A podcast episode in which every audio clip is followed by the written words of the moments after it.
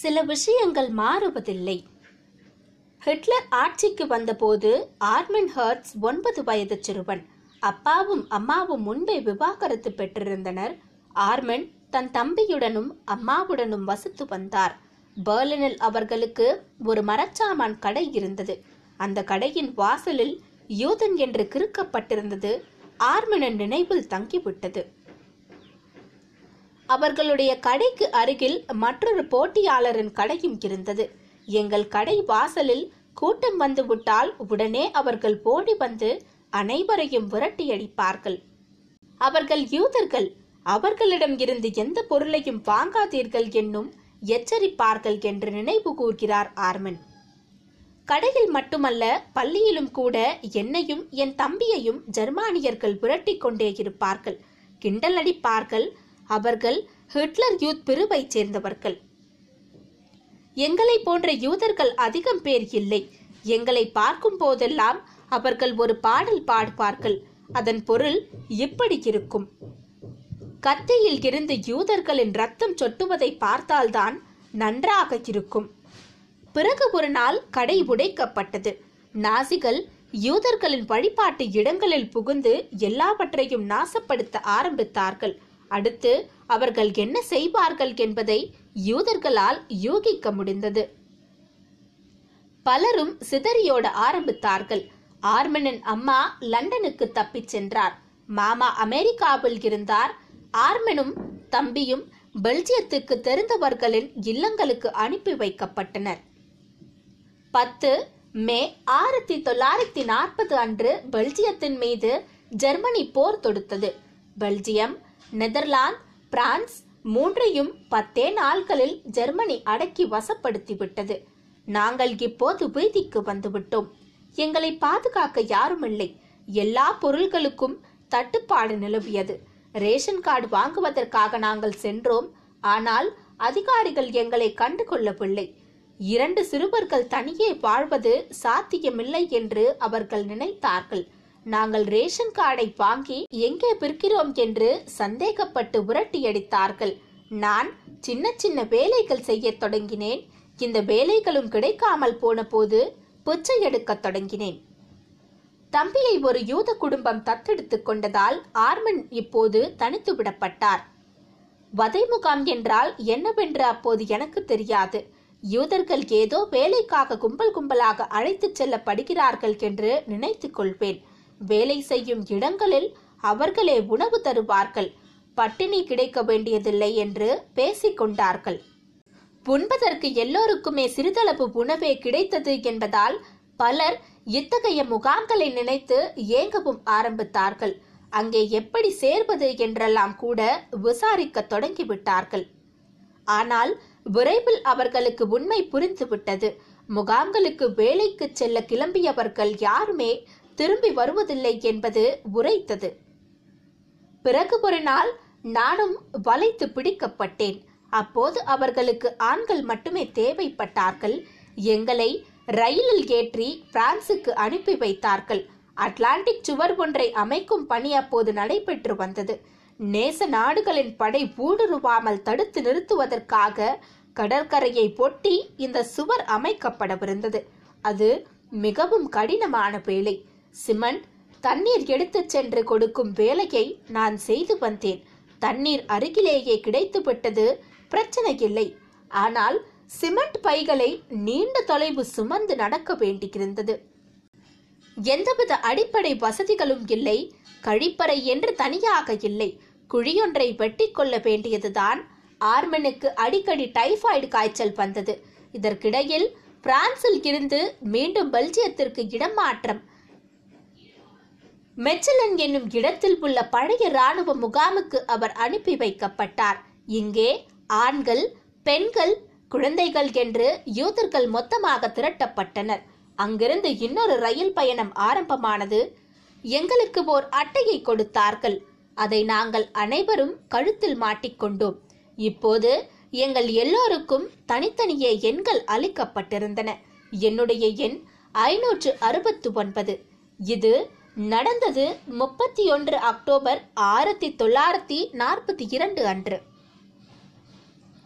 Auschwitz ஆர்மனை வரவேற்றது. ரயில் வந்து நின்றதும் நாங்கள் இறக்கிவிடப்பட்டோம் அங்கேயே ஆண்கள் ஒரு பக்கமாகவும் பெண்களும் குழந்தைகளும் இன்னொரு பக்கமாகவும் பிரிக்கப்பட்டனர். கோடு போட்ட உடைகளை அணிந்திருந்தவர்களை அங்கே கண்டோம். முதலில் அங்கே என்ன நடக்கிறது என்றே புரியவில்லை. பிறகு புரியத் தொடங்கியது. நடக்க முடியாதவர்களுக்கு ட்ரக் வசதி இருப்பதை பார்த்தோம். பலவீனமாக இருந்த எங்களில் சிலர் அதில் ஏறிக்கொண்டார்கள் அவர்களை அதற்கு பிறகு நான் பார்க்கவே இல்லை. அவர்கள் நேரடியாக காஸ்டாம்பருக்கு கொண்டு செல்லப்பட்டதாக பிறகு தெரிந்து கொண்டோம். உள்ளே காலடி எடுத்து வைப்பதற்கு முன்பு ஆஷ்விட்ஸ் என்னும் பெயரை ஆர்மன் கேள்விப்பட்டதில்லை. அவர் மட்டுமல்ல மற்றவர்களுக்கும் கூட அது ஒரு பரிச்சயமற்ற பெயராகவே இருந்தது மெதுவாக அடியெடுத்து வைக்கும் ஒவ்வொரு முறையும் யாரோ பின்னாலிருந்து தலையில் சுளீர் என்று இடித்து முன்னே தள்ளினார்கள். ஆஷ்விட்ஸ் ஒன்று எனும் மெயின் கேம்புக்கு நாங்கள் கொண்டு செல்லப்பட்டோம். இரண்டு மாடிகள் இருந்தன. கீழே நானூறு பேரும் மேலே அறுநூறு பேரும் நிறுத்தப்பட்டோம். முடி திருத்துபவர்கள் வந்தார்கள். எங்கள் உடலில் இருந்த ரோமங்களை அகற்றினார்கள். பிறகு எங்கள் கரங்களில் எண்களை பதித்தார்கள். எனக்கு கிடைத்தது ஏழு இரண்டு ஐந்து ஐந்து இரண்டு. எங்களிடம் இருந்து அனைத்தும் பிடுங்கப்பட்டன. பைஜாமா போன்ற சீருடையும் மரக்காலணிகளும் வழங்கப்பட்டன பிறகு அனைவரையும் நிற்க வைத்து ஒருவர் வந்து உரையாற்றினார். நீங்கள் அனைவரும் இங்கே வேலை செய்ய வேண்டும். இது ஒரு முகாம். இங்கிருந்து யாராலும் தப்பிக்க முடியாது. வெளியில் போவதற்கு ஒரே ஒரு வழிதான் இருக்கிறது. அதோ அங்குள்ள சிம்னி தான் அந்த வழி. ஆர்மினுக்கு இந்த வார்த்தைகள் எதுவும் புரியவில்லை. ஏற்கனவே அதிர்ச்சியில் உறைந்து போயிருந்த அவர் உடல் இப்போது நடுங்கிக் கொண்டிருந்தது. புரை முடிந்ததும் உடனடியாக ஆர்மனுக்கான பணி ஒதுக்கப்பட்டது. தண்ணீர் செல்வதற்கான குழாய்களை பதிக்கும் பணி நடந்து கொண்டிருந்தது. அதற்காக ஆர்மன் குழிகளை வெட்ட வேண்டும். முகாம் முழுக்க பல்வேறு கட்டுமான வேலைகள் நடைபெறுவதை ஆர்மன் கவனித்தார். ஆஷ்விட்ஸ் அவரை புல்லெடுத்துக் கொண்டது. அடுத்த இரண்டு ஆண்டுகளை நான் அங்கேதான் கழித்தேன். முகாமின் மூலை முடுக்குகள் எல்லாம் எனக்கு இப்போது தெரிந்திருந்தது. ஒரு எலி போல் என்னால் அங்கே சுற்றி வர முடியும். இரு கண்களையும் கட்டிவிட்டால் கூட வழி கண்டுபிடித்து விடுவேன். பதினெட்டு ஜனவரி ஆயிரத்தி தொள்ளாயிரத்தி நாற்பத்தி ஐந்து அன்று எதிர்பாராத ஒரு திருப்புமுனை நிகழ்ந்தது. ரஷ்ய படைகள் கிழக்கு நோக்கி முன்னேறி வருவதாக செய்திகள் கிடைத்தன. போர் அவர்களை நெருங்கி வந்தது.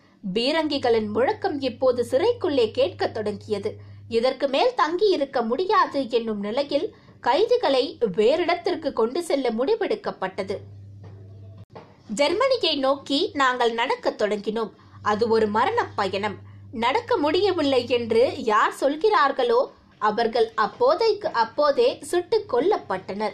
குளிரும் பனியும் பசியும் வாட்டி எடுக்க நாங்கள் நடந்து கொண்டே இருந்தோம். நாட்கள் கடந்து கொண்டே இருந்தன. நாங்கள் பகல் பொழுதுகள் முழுக்க நடந்தோம். இரவுகளில் திறந்த வெளியில் உறங்கினோம். நூற்றுக்கணக்கானவர்கள் வழிநெடுகிலும் சுடப்பட்டனர். அவர்களுடைய உடல்களை தாண்டி நாங்கள் நடந்து கொண்டே இருந்தோம்.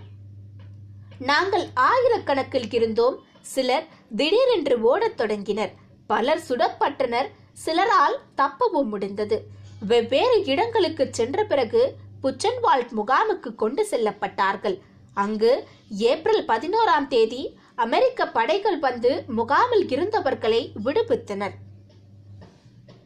எலும்பும் தோலுமாக இருந்த கைதிகளைக் கண்டு மனம் இலகிய அமெரிக்க வீரர்கள் தங்களிடம் இருந்த உணவை அவர்களுக்கு அளித்தனர்.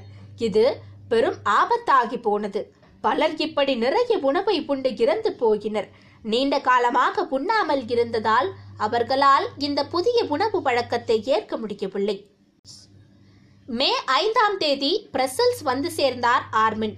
ஓராண்டு காலம் இங்கே தங்கியிருந்தேன். மெல்ல மெல்ல நடக்கும் பயிற்சியை மேற்கொண்டு நடக்கத் தொடங்கினேன்.